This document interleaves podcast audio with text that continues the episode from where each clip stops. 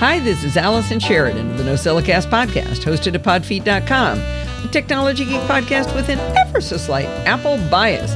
Today is Sunday, December 29th, 2019, and this is show number 764, the last show of the decade. Anyway, I hope you all had great holidays no matter what you celebrate and with whom. We had a wonderful time with our family thanks to the NosillaCastaways castaways who contributed to the shows last week this week, and even next week and possibly beyond. This week will be just three segments, but I think you'll enjoy all of them.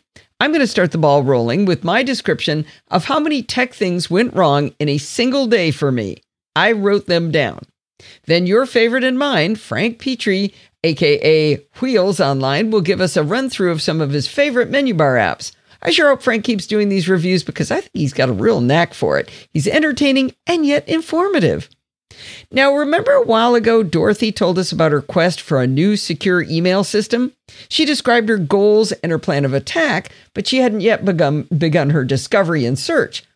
Well, she's back with the results of her quest, and uh, Dorothy and I decided that it would be more fun as a dialogue rather than a monologue, so I get to talk to her about her process. If you've got even one tiny OCD bone in your body, you're going to get a real kick out of listening to Dorothy describe the rigor she used to choose an email provider. She also made some really cool tech discoveries along the way that I think can benefit many of us. And we've got contributions on deck for next week and even the week after by George from Tulsa, Jill, Kaylee, and Alistair. So it's going to be a fun couple of weeks for me. Well, before we dig in, I want to tell the live show crew that there if there is a live show next week, it will be on Saturday, January 4th, 2020, not Sunday. CES starts on Monday the 6th, so we drive out on Sunday afternoon. Stay tuned in our Slack group or Facebook group or my or Steve, Steve's Twitter account to find out if we're doing one on Saturday. It's usually a pretty light audience if we move the day, but it also has the advantage of making it easier for people in distant time zones to attend. I guess what? I guess, let's do it this way. If you're passionate about us doing it on Saturday, ping me and encourage me to do it. That could make the difference. Well, very late in 2018, Tom Merritt asked me to come on the Daily Tech News Show to make predictions on tech for 2019. He also asked Shannon Morse, Justin Robert Young, and of course his co host Sarah Lane to join in the fun. They record these predictions each year, and then at the end of the year, we get to record again and talk about how well we did. There's a point system to decide who wins for the year, too. I am terrible at predicting the future. It's like I'm just completely blind to what could happen. So I decided to crowdsource my predictions to the NosillaCastaways. Castaways. And guess what? You guys rock at this. I don't want to spoil the fun, but we did pretty darn well. Anyway, I've included a link in the show notes to the 2019 predictions results show. Uh, it's also called DTNS 3686. You can watch the video yourself right at the at the uh, the website link that I gave you, or you can listen at the audio link. But of course, the best way to get it is to subscribe to Daily Tech News Show in your podcatcher of choice to get the audio version. Have you noticed lately that lots of tech things have little tiny glitches, annoyances, and things that just don't work right sometimes? The other day, I noticed that it was relentless all day long how many things didn't quite work. It wasn't just my Mac or just my iPhone, it was every single bit of tech I touched and every app I used. I decided that the next day I would record every single thing that didn't work properly for me. I'll let you decide if it's my imagination that a lot of stuff goes wrong nowadays. Now, I want you to note that very few of these are catastrophic failures. A few of them are, but most of them are kind of the paper cut category of failure, not hatchet wound level failures. But like I said, they were relentless all day long.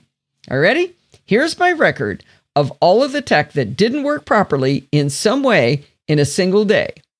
6:40 a.m. An alarm went off on my watch that I never set. 7, 8, 17 a.m. I had to try three times to accept a Grammarly suggestion in Safari. At 7:27 a.m., the format painter stopped working in Excel. I can select a cell with formatting, tap the format painter, and the icon changes to the cursor with a plus sign, but tapping in another cell does not paste the format. I tried using the menu to paste format, that doesn't work either. I quit Excel and reopened it Paste format worked exactly one time only. Never did I get this fixed. This is still broken to this day. At 7:32 a.m., I had three Excel windows open, and the series name from the spreadsheet two below what I was working on popped over the current spreadsheet. It's not supposed to do that. At 7:39 a.m., I was exporting a video file from Capto and it exported before I finished typing the name. 1 minute later at 7:40 a.m., I tried to record the format pasting problem from Excel using Capto.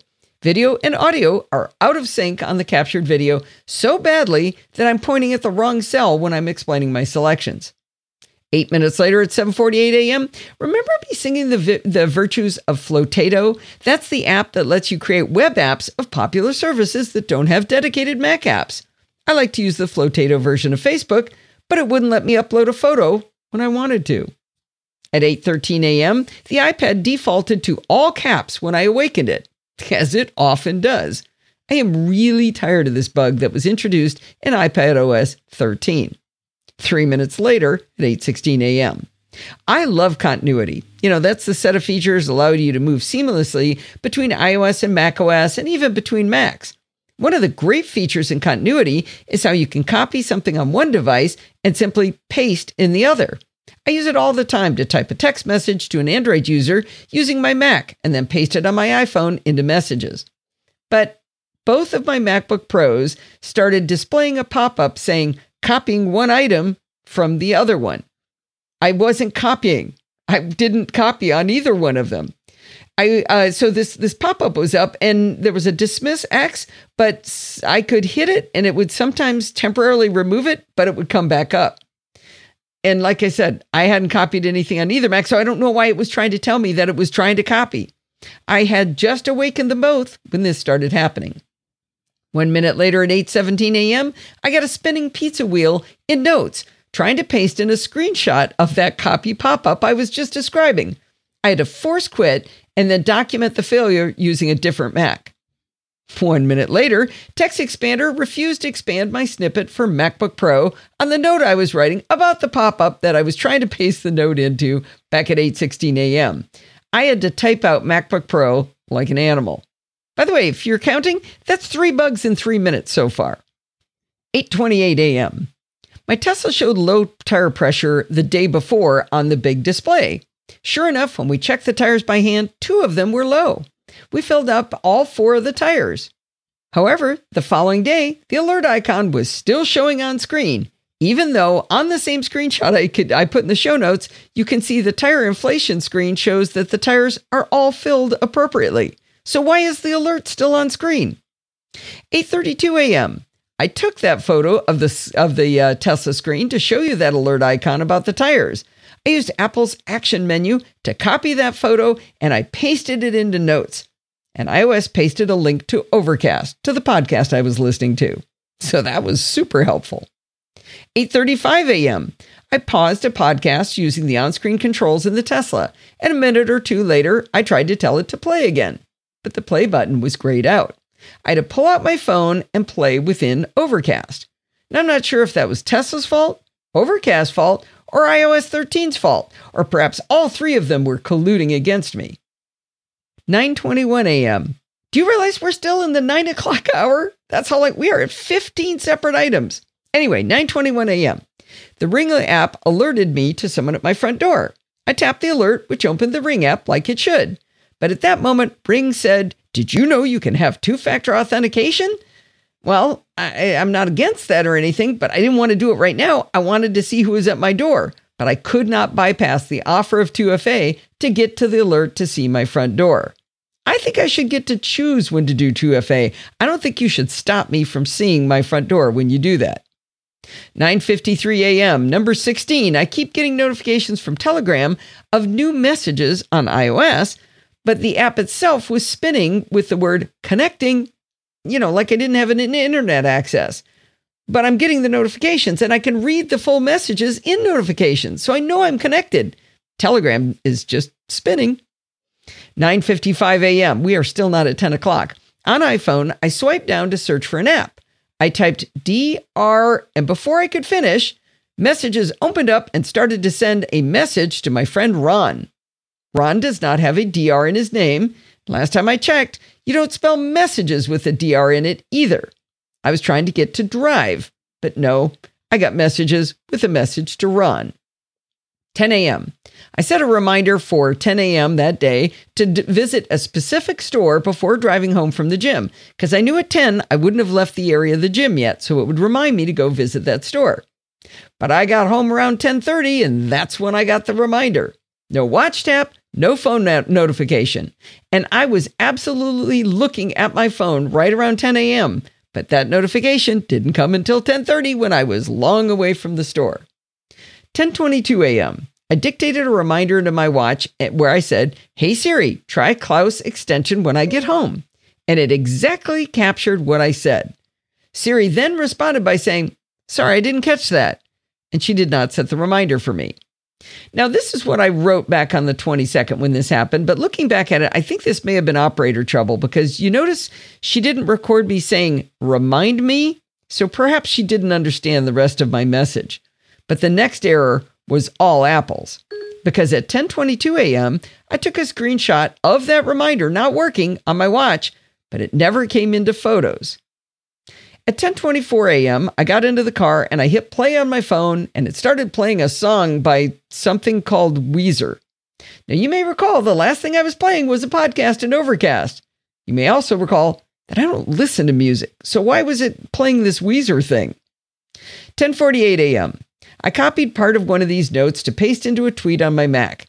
Attempting this delicate maneuver caused both Tweetbot and Notes to hang up, then Excel jammed up just in solidarity. When I force quit Excel, Microsoft error reporting hung up next. Seriously.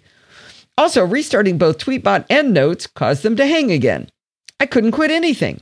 I couldn't even get to the Apple logo to restart because all I had left was a spinning pizza wheel. I was forced to hold down the power button on my laptop for a hard reboot. Now let's recall this is on a 16 inch MacBook Pro with a clean install of macOS Catalina. I didn't even migrate all of my applications. Every single app was a manual install, so I didn't bring any craft with me. This is not my fault. At 10:56 a.m. after the reboot, my Mac, my Mac decided that the internal display should be the primary display, even though the external display was in charge before the hard re- reboot. We are not at noon yet, people. Number 24. At 11:25 a.m., Backblaze popped up asking me to re-enable location service or I should say enable location services so they can help me find my Mac if it's stolen. The pop-up had two buttons. One said open location services, but the other one says, and I'm not joking, capital ERR underscore cancel underscore button underscore text. Just thinking that's not exactly what they meant to show me. 11:54 a.m. Spotlight failed to look in contacts when I entered a name into Spotlight. I verified that Spotlight preferences should be searching contacts. And you know what? While we're at it, Spotlight won't find any of my preference panes either, even though System Preferences is also on the list of things to search. Did I remember to tell you this is a clean install of macOS Catalina? We are finally at noon, people. Number 26. I had a Safari window open to appleid.apple.com. I left it alone for a while, so it disconnected me, you know, as a security measure, which is great. When I went back and just happened to glance at it, I noticed that the window was asking for my fingerprint, but I didn't need to go back in, so I didn't give it my fingerprint. I later realized that I could not close that window. I couldn't switch to any other tabs and close them either. I could, however, open new windows that worked just fine. I could not, however, quit Safari. I finally resorted to force quitting Safari. Now, let's let's note that I only rebooted this back uh, like less than an hour ago, and it's only noon. 1:26 p.m. It took me 13 days for my full-size images in my photos library to download to my new Mac. That's a whole story in itself, but you know, I've got like a 700 gig photos library. So it's pretty much always a, a nightmare when I get a new device or I get to do a clean install. There's always a story about my photos, but that's not important right now. Anyway, throughout the process of downloading all my photos, syncing of photos between my Mac and iOS devices continued to work flawlessly, so I was relatively patient. Anyway, the night before I started recording all of these problems, the download finally finished on my new Mac. But I had four photos now on my phone that weren't syncing over to the Mac.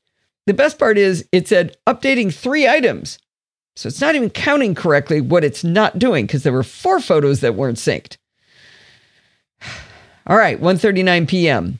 Number 28. After rebooting from the earlier lockup, I tried Excel Format Painter again, and guess what? It worked. Once. Not working again, so I tried using the menus.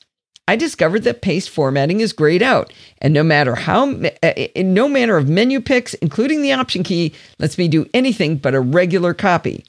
I thought I'd try Excel Help, which is nearly always helpful, but Help was a white window with a spinning gear for more than five minutes. I finally gave up and quit. 4:45 p.m.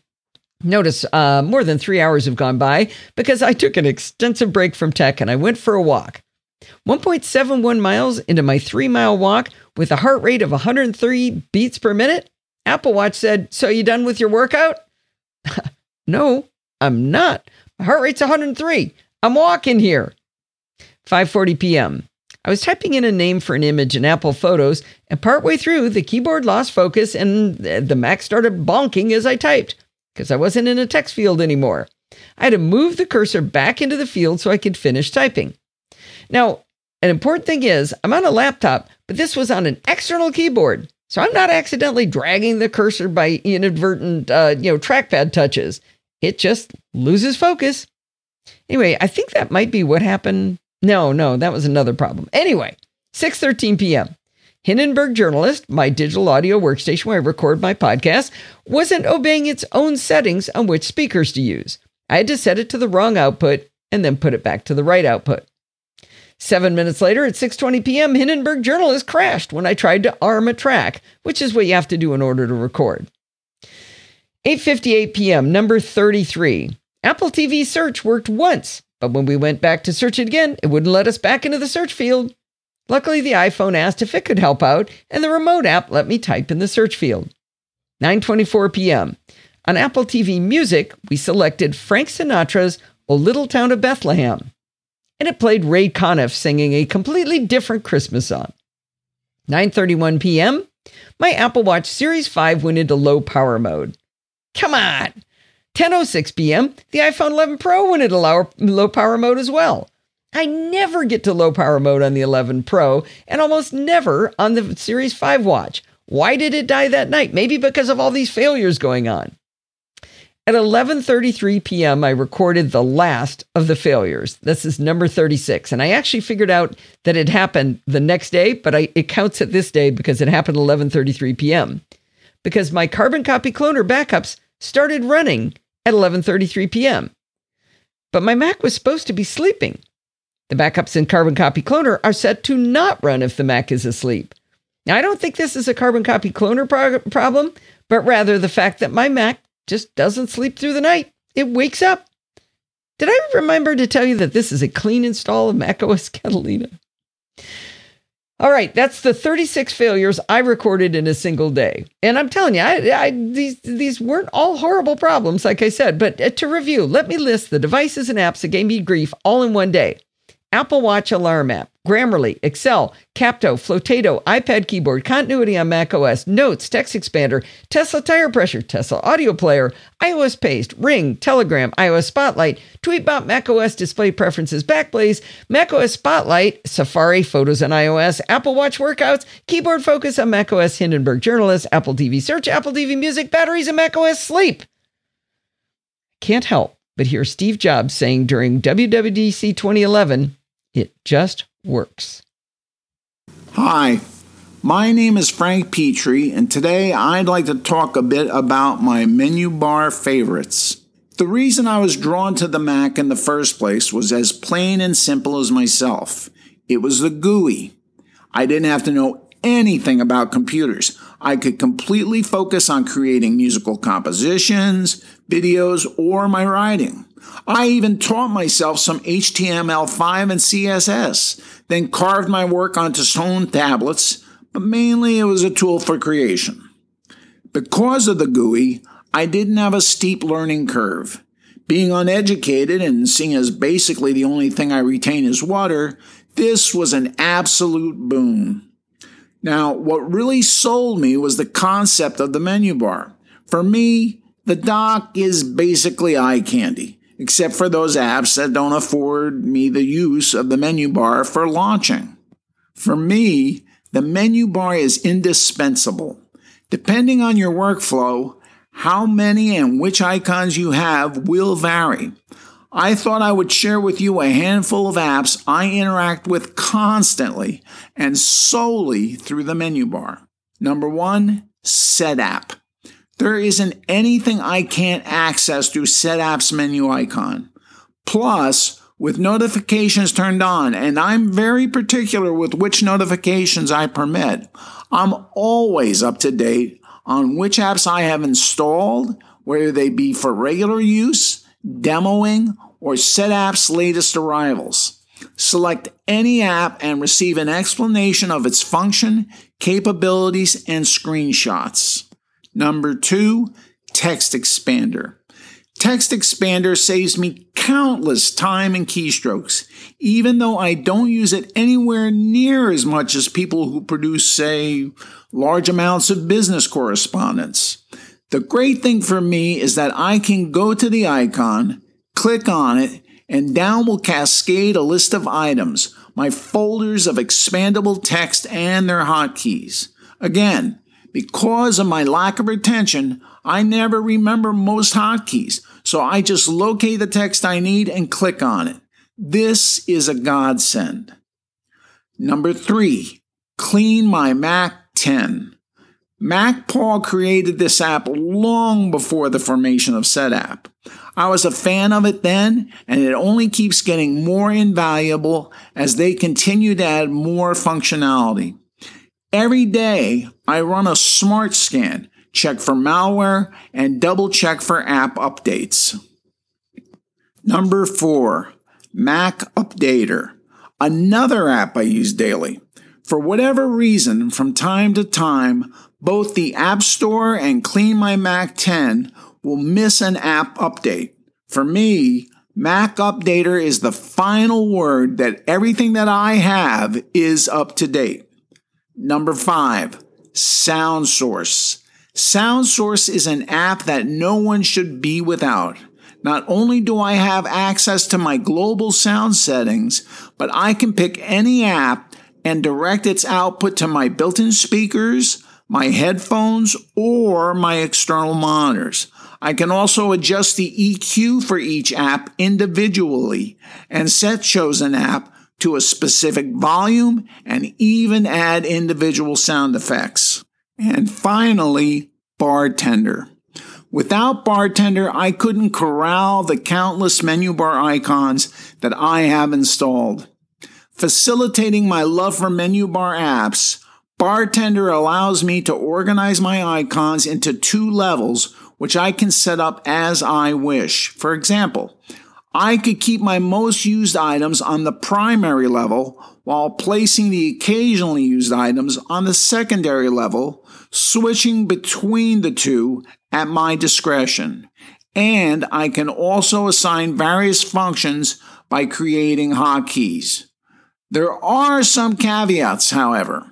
The biggest one being which apps do you turn on at login?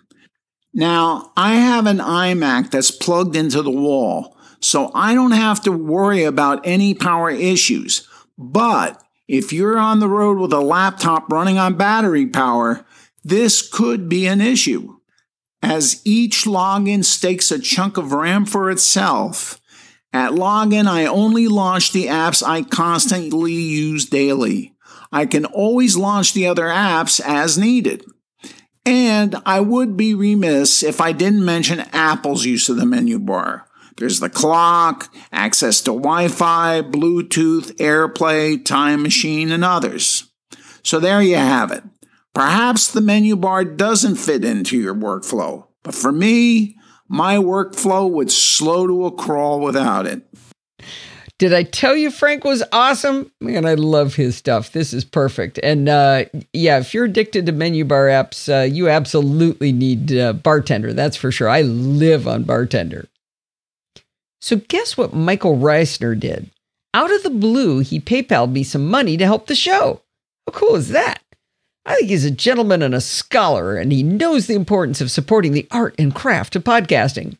If you'd like to be a gentlewoman or gentleman like Michael, Just go to podfeet.com slash PayPal and choose a single time donation amount. You can even send it to me in euro like Michael did, and PayPal will do the conversion for us. Thank you so much, Michael. You rock. I'd like to welcome back to the show Dorothy, also known as Mac Lurker in the live chat room and over in our Slack community, and also known as my teaching assistant on Programming by Stealth. Welcome back to the show, Dorothy. Well, it's good to be back. Well, the last time we talked to you was in uh, August, and you were working on trying to transfer over from your previous old and busted uh, insecure email system to something new and shiny and and uh, hopefully secure. And uh, I was hoping to get you back here where we could walk through what you've done and the kind of the process you followed. I don't think it's really important where you ended up as much as I think it's got a lot of interest for the listeners how you got there and, and the process that you followed. Does that sound like a good place for us to start? Yeah, I think so. I've got a lot, gotten a lot done since then, and um, I'm happy to share it. All right, very cool. So, why don't you recap where you started? Well, as you said, I wanted to change to a secure email provider that would get me privacy and anonymity. And of course, new and shiny was important too. Uh, I wanted to get rid of the old email address. I wanted to improve my email handling and storing and develop a consistent email schema that would separate critical emails from non-critical. The the, old, the current system or the old system is was just sort of it just sort of grew haphazardly, and I want to have a little something a little more organized. So. I think that's one of the things I love about you is you're procedural. You're really good at laying out a process. When when I went to do my home remodel, I just used Dorothy's notes. I mean, we, yeah. I, I, picked her uh, her contractor. Um, I used all of her advice on you know what toilet to buy, the whole thing. It was because uh, it was all in spreadsheets and everything, right? yeah, well, oh, if I didn't have spreadsheets, I don't think I get anything done. but this also kind of takes me back to when I was working in aerospace, and we had processes documented for everything, and it was kind of a pain to go through them, but I did learn that sometimes that really helps to get everything laid out and make sure you haven't overlooked anything. So yeah, she keeps trying to get me to me. do that on my uh, on my programming where I just want to go in and start coding, and she's like, "Well, where do you want to end up?" I don't know, but look, I wrote all this code, which is why hers works, mine doesn't. But anyway, that's not what we're talking about today. So, uh, where did you where did you start this process? Well, the whole thing, the thing that kicked it off was was Bart and his uh, security um, security bits. And at one point, he had listed Google alternatives for email. Now, Google has some nice free emails, but the the cost for that is your all your data that gets read. Every email you send in gets gets read. And I wanted not to have to do that, so I started out with this list. Uh, I did some research on them. I created a template so that I could make sure I was collecting the same kind of information for everybody that I was considering to make sure everything was consistent and just make it easy to compare, you know, apples to apples for each provider. What tool did you so, use for the for the template? Uh, I used uh, Microsoft Word. Really? I just made a table. Yeah, I just made a table and I just put a bunch of stuff in there. It's like, well, like what's it going to cost? And anyway, we'll go into that I think later. Okay. But yeah, so I started out. I made this template. I collected the list. Okay, I want to check out this these seven or eight different uh, email providers and uh, see who comes out on top. I think that's a good way to do it because you you're literally doing what you always preach to me, which is you're figuring out where do I want to end up. Well, these are the things that are important to me because it's easy to get distracted to go, oh, look, this one has emoji. when yeah. You know, that's nice and everything, but if it's not in your critical list and you're missing something critical, you wouldn't end up where you wanted to be.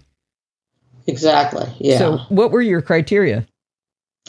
Uh, let's see. Well, the first one was cost. Like, I wanted to make sure I was paying something so that I was sure that the email business, you know, that I was the customer, I was not the product, that I would pay them something, and in return, they would give me the security and the anonymity that I was looking for.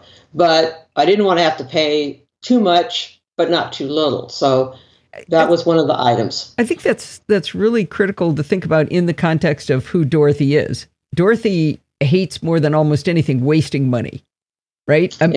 You're willing yes. to pay for something that's important to you. And this is a case of where, like you say, you want to make sure you're buying this service, not selling yourself for that service. Right. So if you're willing to pay for it, that meant something. It means something to me more than uh, other people who just pay for everything. Yeah. I right, mean, I like to be careful about what I pay for. So, Yeah, yeah. and then the other, the next criteria kind of come under ease of use. Like, can I use the native Mac OS and iOS email client so I can use the same interface that I've been using, excuse me, for for all these years, and it'll still interact with the, with the new provider, and make sure it supports POP and IMAP protocols, which is kind of the basic email protocols that everybody uses. Now, why was POP still important to you? Because that's kind of an old protocol, whereas IMAP is is a more modern way of doing things.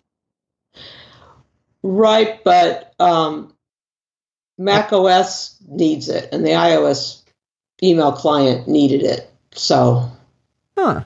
Because I haven't used it in I don't know ten years. haven't used any POP services, at, least that I know of. Maybe you know something I don't know. well, it, it, it was one of the things that when you add a new account to the Mac OS email client, it wants to know these POP parameters. Hmm. And it's, it's a little hard to separate the two inside there because it's asking for the server and the port and Oh, um, I know your why you would be- credentials.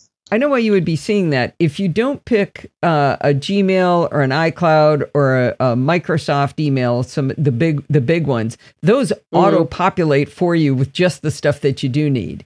If you're doing it uh, to a specific provider that's not one of the big names, then you would see all of the bell, all of the switches that you need to uh, you need to flip in order to create that account. So it might be doing something Right. under the hood for me that I never see because I go, uh, Gmail. Here, take all my Right, mail, read it. Right, because it gives you those three or four top ones, but if you're none of those, you have to pick other, and then you have your they ask you for more information because it's it's not assumed. You have Yeah. to specify it all. You have to be specific. So, what about uh, any kind of import of like your contacts and address book? Yeah, that was important too. That I would be able to like export from uh, The old and busted. from the old, yeah, and also from the Mac uh, contacts lists. You know, they're all shared between my my Mac and my iPad and my iPhone, and I would be able to export them and put them in the address book of the new provider so that you know the addresses were all there. Yeah, Hmm. Okay. so I wanted to do that.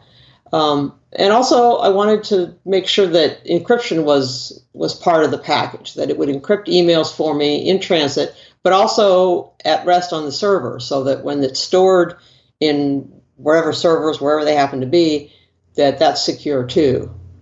Now, uh, when when it's at rest at the server side, were you was one of your criteria whether or not the provider had the encryption keys versus only you? Because I, I understand that Apple has the encryption keys so they can get you back in. It is encrypted at rest, but uh, but uh, they actually can get into that data. I, I'm not positive on email. I know on messages it is. Um, Or did you go that deep into it? I I didn't really go that deep, and I just wanted Okay. to know that it was an option. Yeah, yeah, right, Yeah. right. Um, Yeah. when when you say uh, back on importing the contacts, are you going to use uh, the the Mac address book as your as your authoritative source, or are you going to be using the email provider as an address book also? No, probably contacts in Mac OS and iOS will be my primary source of contact information. Okay, but there are times you need to get it in in there, right? Yeah, Okay. because sometimes people send me emails that they're not in my contact list, but I need to respond to them. You know, some vendor or something, or, Right, or right. doctor I haven't dealt with before. So, uh, what else is on the list?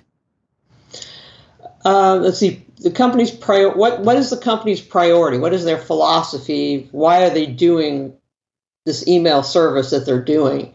And what what's the priority and what they provide? And, and for me, it was important that their priority be privacy, no tracking, and no sale of data. And if they said they had all three of those things, then they were in. If They they, only said one. I'm sorry, what? They got to be considered.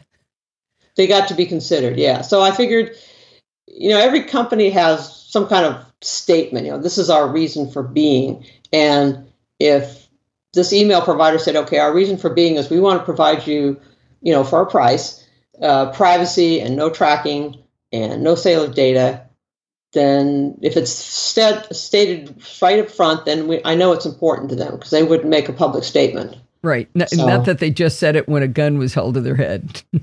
yeah, exactly. Or it's buried somewhere in the terms and, and conditions. So. Right, right. Anything and else? The other, uh, the other thing that was important to me was are, are they going to be responsive? If I had a problem, will they get back to me immediately?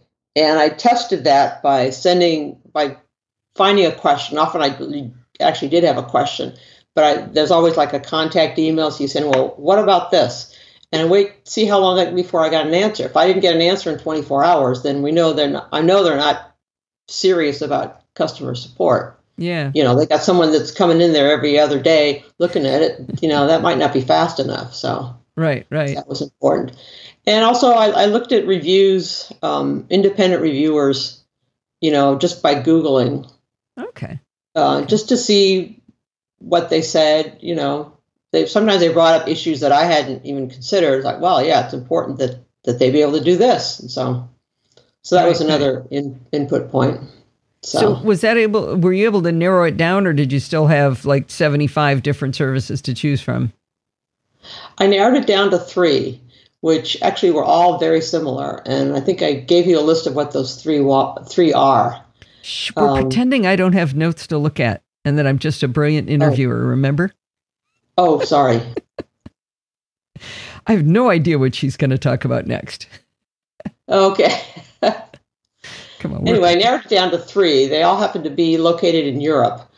Um, they're not all part of the EU, but one of them is. It's MailFence. It's in Belgium. So I know that my data is protected through GDPR, which which sounds like a good thing. It should be good.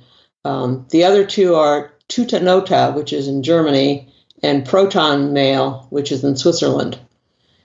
And um, I realized that all three of those were, were very similar. Some of them had one part that was good and one criteria that was bad. And, you know, it got kind of got down to like, well, I could probably pick any of these and I'd probably be pretty happy. So I just kind of went, you know, eeny, meeny, that one. Okay. And it's worked out okay so far. Okay. So you've made a decision and uh, is there anything before starting to just go? Well, I mean, signing up is, is pretty easy, but I wanted to, I wanted to know, you know, how does this work? And without actually living with it, I wanted to get a feel for like, well, how does this new system operate? So I, I wrote a test plan. Every time I did a software development process, we had to write a test plan at the same time, and it does kind of make things, it kind of organizes things because now you know, like, well, what am I looking for? What do I want to try? And if you stop and think about it, you think, well, gee, I might want to know how this works. So, okay.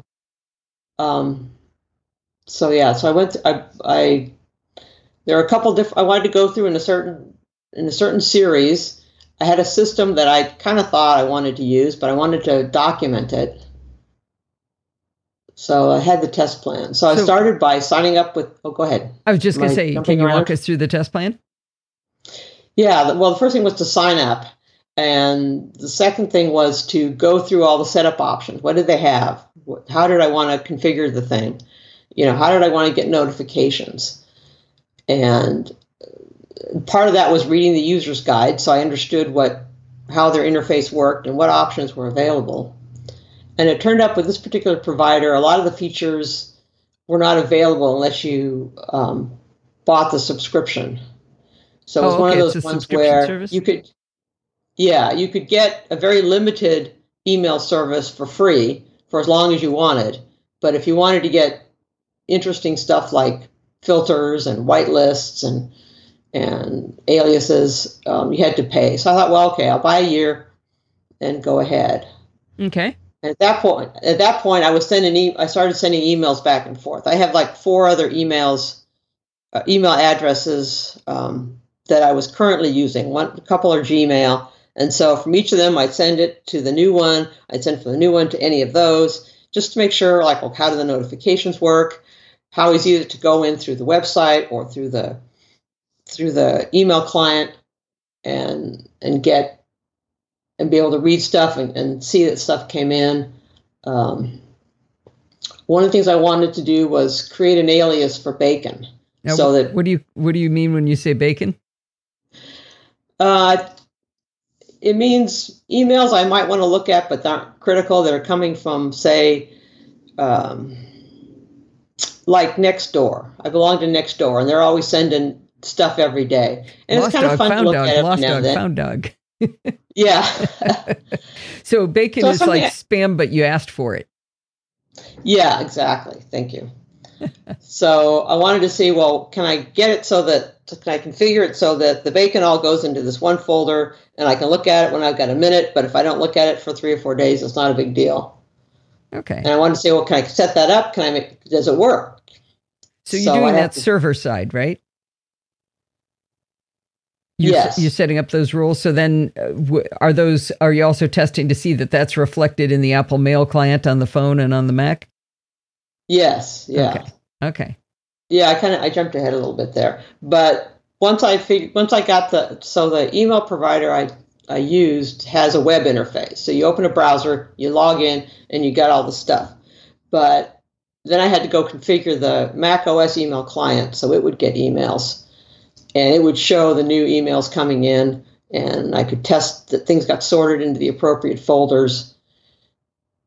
And once I had the Mac working, then I did the iPhone and the iPad, get those set up, get those all configured, make sure I could send messages back and forth to everybody. I sent about 50 messages back and forth between myself, and uh, it all seemed to work.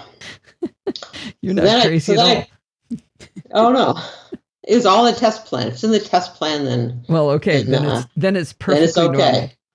Yeah. And then I did one test case where I think it was I think it was Nextdoor. I changed it and said, okay, don't send my notifications, don't send all these stuff to my old address, send it to this new one. And waited a couple days and said, yep, it's showing up where I want it to show up. Okay. Okay, good. So it's sort of like it's running a, a a test run of everything to before you start actually moving things over. Right. So at this point, if I wanted to back out, I could because the provider I, I selected had a thing where, like, if you cancel within 30 days, you get your subscription money back. Okay. Okay. So it was like kind of stick my toe in the water, try a few things, see how it worked out, and then, um, I mean, you're practically ankle a- deep at this point, really. well, yeah, the the the uh, the water's rising and the swamp is sucking me in, but I'm liking it so far. So Okay, good, good.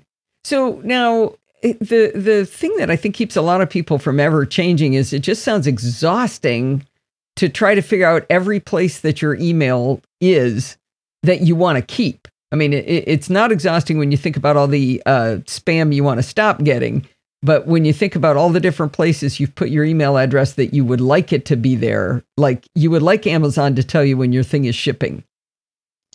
right, How and it's attack- not just it's not just Amazon. It's like all the government organizations um, that you have to care deal with. You know, stuff. uh, and all the medical care stuff and um yeah it's the real I, I knew i had to be i knew i had to be fairly rigorous with this to make sure like nobody got overlooked because some of these accounts they log into once a year right so i might not remember them unless i had some way to to uh, to document it So now So you're I- organized. How did you attack that problem? Well, I figure all my logins are in 1Password. So I figure, Oh. okay, that's a good start. I'll just, I'll start from there. And so I poked around in 1Password and I found there's a way to export all your logins and all the data associated with them, including passwords, to a text file, either a comma separated or a tab separated. Okay. And Does that sound like a good idea to, to export your passwords in plain text? Uh, no, that's a really bad idea. Yeah, and then I put it on I- Dropbox, right? Yeah. I put it on my website, you know, just so anyone could look at it. Um, and actually, when you when you go through this through 1Password, it's file. You know, click file, click export. There's a big red sign saying, "Are you sure you want to put your passwords in an unsecured file?" Um, but fortunately, they let you select what rec- what fields in each record get exported. Oh. And it turns out there's like 140 fields that they keep track of for every login, everything you have, um, which you don't really need all of those. But the point is, you can pick what you want to look at, and you can delete passwords so the passwords don't get exported, but you can export things like the title and the username and any notes you've entered in for it. And I use tags to to keep my login sorted so I can export that too. So I so all the ones that have to do with shopping, you know, they get all I can sort those all together and deal with those as a as a group. So I know this isn't all about me, but I just went to file export and it immediately was ready to write it to my disk in one of those three file formats. How do you get it to say don't or uh, to select which records to export? There's two um, two check boxes. One is is basic, and the other is I think advanced. And that's under So export? It's it's all fields. You say you say file export, and you get a little pop up window. Yeah. There, there's there's two radio buttons. One says basic, and one says all fields. And then below that is a text box with all the fields that it's going to export. I don't have anything like that. I don't have any options. I see a standard um, file dialog box. I've got file name, tags. It's offering to tell me where to put it, and then file format. Uh, the 1Password interchange format, comma delimited text or tab delimited text, and the next thing it's going to do is save. Is it after that that it asks you which fields? Or maybe that's something you set up ahead of time. Wait a minute. I'm trying to keep talking while she's working because I figure this is going to catch her by uh, maybe maybe it's under if you did selected items instead of all items. File export all items. Okay, And then you enter your master password. right. I did that, and at that point, I have the just go ahead and squirt it all out. Uh, then I select CSV. Okay. Yeah, select oh, CSV. it's not until you go to CSV that you get to choose it. right. If you Yeah, leave sorry, it in the it, no, that's good. That's good though. So if you leave it in the 1Password interchange format, it's gonna it, it's gonna squirt everything out. Yeah. You But know, if you it doesn't let do- you. Specific fields, then you can say like by default notes, password, title, type, URL, and username. I can get rid of password, and now it won't have that. Yeah, if you just click on it and hit delete, then it goes away. Yeah. Okay. But One click, thing- click on thing- all fields, and you can see that there's like a lot. Gazillion of them. Oh, holy Yeah. cow! wow, that's bananas. So one thing people Yeah. can do is uh, with disk utility, you can create a um, an encrypted disk image that you put a strong password on, and then export this file into that encrypted disk image. And that way, if you are nervous about having all this data out there, and even without the password, you would be able to uh, to keep that protected. Of course, you'd have to store the Yeah. password to that encrypted disk image in your 1Password, and then your head's going to explode on how meta it is. Yeah, I think you're going to have some circular feedback thing going on, and the universe will end. But This, um, I did not know this was in here. I had never seen this. I mean, it seems like a perfectly logical thing to do. That's excellent. Okay. yeah, I, I think I just sort of stumbled onto it. But once I had all the data in a in a CSV file, I could import it into Excel, and now I had my spreadsheet, so I'm Oh, I'm good to go. Now we're comfortable. And yeah, and with that, I could I can add it extra columns. So I put another column to say, okay, what's here's the old email address, the old username. Here's what the new one's going to be. And, then and like I a put- checkbox to say, I did this one.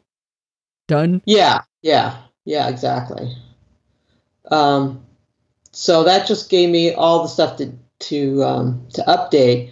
But the other thing, by showing me like everything, I mean everything that was in there, I could I could pick out accounts that maybe needed to be deleted, stuff that just kind of got put in there a long time ago. I forgot about it, Mm. and um, like there was a patient portal to my old doctor that I hadn't seen in like five years. Well, I'm never going to go back and see that doctor. I don't need that patient portal there. Right, right. Just mark it to be deleted. Okay, so then you would, uh, but it's hard to delete yourself from a system, right? I assume you mean delete it from 1Password. No, I meant delete it from their system. Oh, So that login doesn't work anymore. And sometimes this is where things get kind of complicated because if you go into like my account or settings or profile or manage account, sometimes there's a little thing at the bottom that says delete account. Well, that's great. You click it and you follow the instructions, and hopefully you're gone. But a lot of logins don't have that. It's right. just not an option. So um, I had to find the, you know, like technical support or Contact us. contact us. Oh, Yeah, wow. and say, I want to delete. And, and they said, yeah, you're deleted. And you had So- to just trust them, right? I had to trust them. Yeah. So you had a couple So- of columns going on in this spreadsheet that you added, like, uh, okay, I've moved this one over or I've deleted this one, so you could keep track of what you were finished with. Yes. I put the date of the update so I could figure, remember like what order I did them in. Sent them an And who was email, whatever. Yeah. Yeah, and I had had sort of classified things like these are the really important ones, like the, the government ones and the doctor ones and the credit cards and the banking. Those are all what, what Bart calls the crown jewels. And so I've kind of kind of been working from the bottom. Like these I don't care about. I'm going to do them first and see what happens and kind of work my way up to the more oh, that's important interesting. ones. I would have thought you'd do the important ones first, but you're right. If you're testing a process, you want to start with the least important ones. Yeah, I was going to start with the more important ones, and I thought, you know, maybe I shouldn't jump in up to my neck just yet. I'll just, uh, Let's go to sneakers.com first. yeah, exactly. Okay. All right. So, uh, uh, can I ask you, and you don't have to answer this if this is too personal of a question, how many line items are we talking about you had to deal with? Was this 300? Was it 12? It was 142. Holy cow. Yeah. I, But I- then, as I was as I was going through this process, I realized, you know, there's a lot of people that know my email or that email me that I don't necessarily have a login for, like my vet. My Oh. vet sends me test reports by email, oh, but I don't have a login with them. Um, that's right. Uh, and my doctor, I mean, there's a patient portal, but that's separate from the actual doctor. So if my doctor wants to send me like a note or something or some article that she thinks is interesting, you know, she needs to know the new stuff too. So I'm trying to, as I think of these things, I make a note. Of, so I have a separate list of other people that need notifications. wow. Can um So- when when I moved um Steve's parents lived in a um community where they got a they got their first internet access and they set up their very first email accounts and they were with their ISP. So it was like at comcast.net or something like that. And so when they moved, they weren't going to have Comcast anymore. So I, I knew they were planning on moving. They were starting to work out a plan of what they were going to do about a year in advance. So I convinced them to move to Gmail before they did that so that they would have a full year of maybe losing track of people. You know, they could kind of keep both going at the same time. And what I discovered was that they were able, I was able to set up a uh, a forwarding service from their old email to their new email, and when they replied, it would be from the new email. Did you do anything like that? Any kind of Um, forwarding? You might actually, end up with all the I- spam. I did. I, ha- I have not investigated that. No, I'm not sure that my old provider will do something that. like that. Okay. yeah. Yeah. Something to think about just for those. I mean, you know, you're like, I mean, you don't want your brothers to be able to email you, so you wouldn't tell them. But I mean, there might be people like me you would want to tell your new email address to, right? Yeah, yeah. And I'm sure there's going to be a lot of like, I'll, I'll have to keep the old email probably for another year. Just go through it periodically and say, oh, I better tell this person, I better tell that person as they as they uh, talk to me. So Yeah. Yeah. yeah. All right. So what? uh So then you're you're done. That's all there was to it, or is there more? Uh, oh, there's always more. but I've, I've run into a couple pro- problems. I'm about uh, two thirds done of changing uh, logins over. And every single login is different. Where the, the changes, where, where you change it, how you change it, does it verify, does it not verify? and there's some it says no, this is your this is the email you use. This is now your username forever, and oh no, we're not going to let you change it. So I have to kind of mark those as I go, and I I may I'll have to go back and contact their tech support and say, okay, this is what I want to do. Please do this for me. Yeah, that's um, gosh. So you will have to contact every one of those by by hand, huh? Yeah, there's probably a dozen of them. I think at this point. But the other thing is some some logins they have your email address for contacting and then you have a separate username. So sometimes they're the same thing sometimes they're not. And when you have a separate username sometimes you can change it sometimes you not. But i wanted to change my usernames at the same the same time because i was changing everything else. And a lot of security experts say you should use different usernames just like you use unique password you should have unique usernames so that it's easier for it's, it's harder for people to track you through the internet if you've got a different username everywhere. Oh, you sound like George from Tulsa. He's always telling me that. Is he? Well, he's a smart guy. uh, but if you can't, if you if they don't let you change it, then what do you do, right? So so that must um that's another issue. That must create for you a um an interesting question. Do you now start to create unique usernames for every website? Well, ideally, I probably should, but I'm not quite doing that. Yeah. I kind of have like, I have like five that I think I use. Okay. I mean, that sounds uh-huh. really over the top, right? we're just trying yeah. to we're just trying to beat the guy that doesn't have the tennis shoes on being chased by the tiger, right? right. Yes. So just don't be the low hanging fruit. Right. Right. Yeah.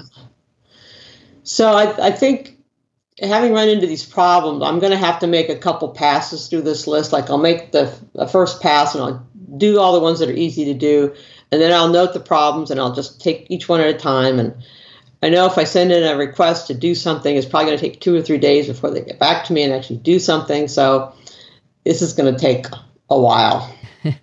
but I, I, think setting setting short term goals like that is good, right? Where you're just like I, I, you're gonna do just like a few a day, right? Just because otherwise you'll never do it again. Yeah. If you sit down and try to do 30 in a single day, then you'll procrastinate for 10 days anyway. You might as well just bite off a few each day. Yeah, actually, that, and that's working pretty well because I can do, I don't know, two or three in about half an hour. So I got half an hour between jobs or appointments or whatever. Yeah, just sit down and do a couple, make a note. And I actually was surprised when I counted them up yesterday that I was as far through as I as I was. All so right. very cool. There is a light at the there is a light at the end of the tunnel. I, I will let everybody know I had not made the cut. She did not tell me her new email address. So. I, am sure you'll get. Uh, well, actually, you haven't even addressed telling people, right? You got to no, tell people. That's true. Do you have a list of who's going to make the cut? um, Look no, how she backpedals right now. I don't have a list at all. Um, no, no, Allison, I haven't told anybody. well, we have this uh, family gift exchange. It's all done through emails.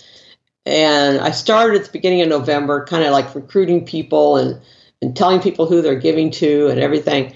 And I was it kind of went through my mind well should i switch everybody over to the new system now? Or maybe i should just stay on the old system which works just fine and they can start using the new stuff next year. So yeah it's everything's too hard at doing. the end of the year right?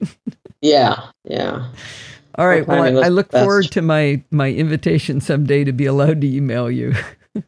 Okay. All right Join the group this is uh, this has really been interesting. I think uh, you know your approach to it. I think will give people a good idea of some. Maybe people won't be quite as rigorous as what you've done, but I think it's uh, there's definitely some meat in here for just about anybody to start looking at a better way to go through a process like this. So that was that was really interesting, and finding out that uh, that stuff about 1Password. That's probably the biggest nugget for me. So uh, thank you very much for sharing your uh, your ideas here. Oh, you're welcome. I think the the one thing that should come out of this is it looks overwhelming, but like you said, you break it into small enough pieces and and it can be done. So yeah, Well, if you guys want to follow Dorothy, I think probably the best place is she's usually lurking around either in the uh, live chat room on Sunday nights at 5 p.m. Pacific time. She's one of the friendly and enthusiastic NosillaCastaways, castaways. And uh, you're often over in Slack, uh, sniping around in uh, programming by stealth, I think, right? That's true, yes. I keep an eye on, on Slack, yes. All right. Well, thanks, thanks again for being on the show, Dorothy. Well, thank you for having me. It was great to be here. I love that discussion. That was so much fun. Dorothy doesn't do things the same as I do, but it's always interesting talking to her about the way she does things. So I really liked it. But that's going to wind us up for this week. Don't forget to send in your dumb questions, comments, and suggestions, compliments for Dorothy and Frank to Allison at podfeet.com. If you want to follow me on Twitter, I'm Podfeet. And remember, everything good starts with podfeet.com. You want to become a patron of the Podfeet podcast? Podfeet.com slash Patreon. Want to join our Slack community? That's podfeet.com slash Slack. Want to join our Facebook group? Podfeet.com slash Facebook. You want to give uh, a donation through through PayPal like the awesome Michael did? Podfeet.com slash PayPal. And if you want to join in the fun of the live show, head on over to podfeet.com slash live, normally on Sunday nights at 5 p.m. Pacific time, but not next week.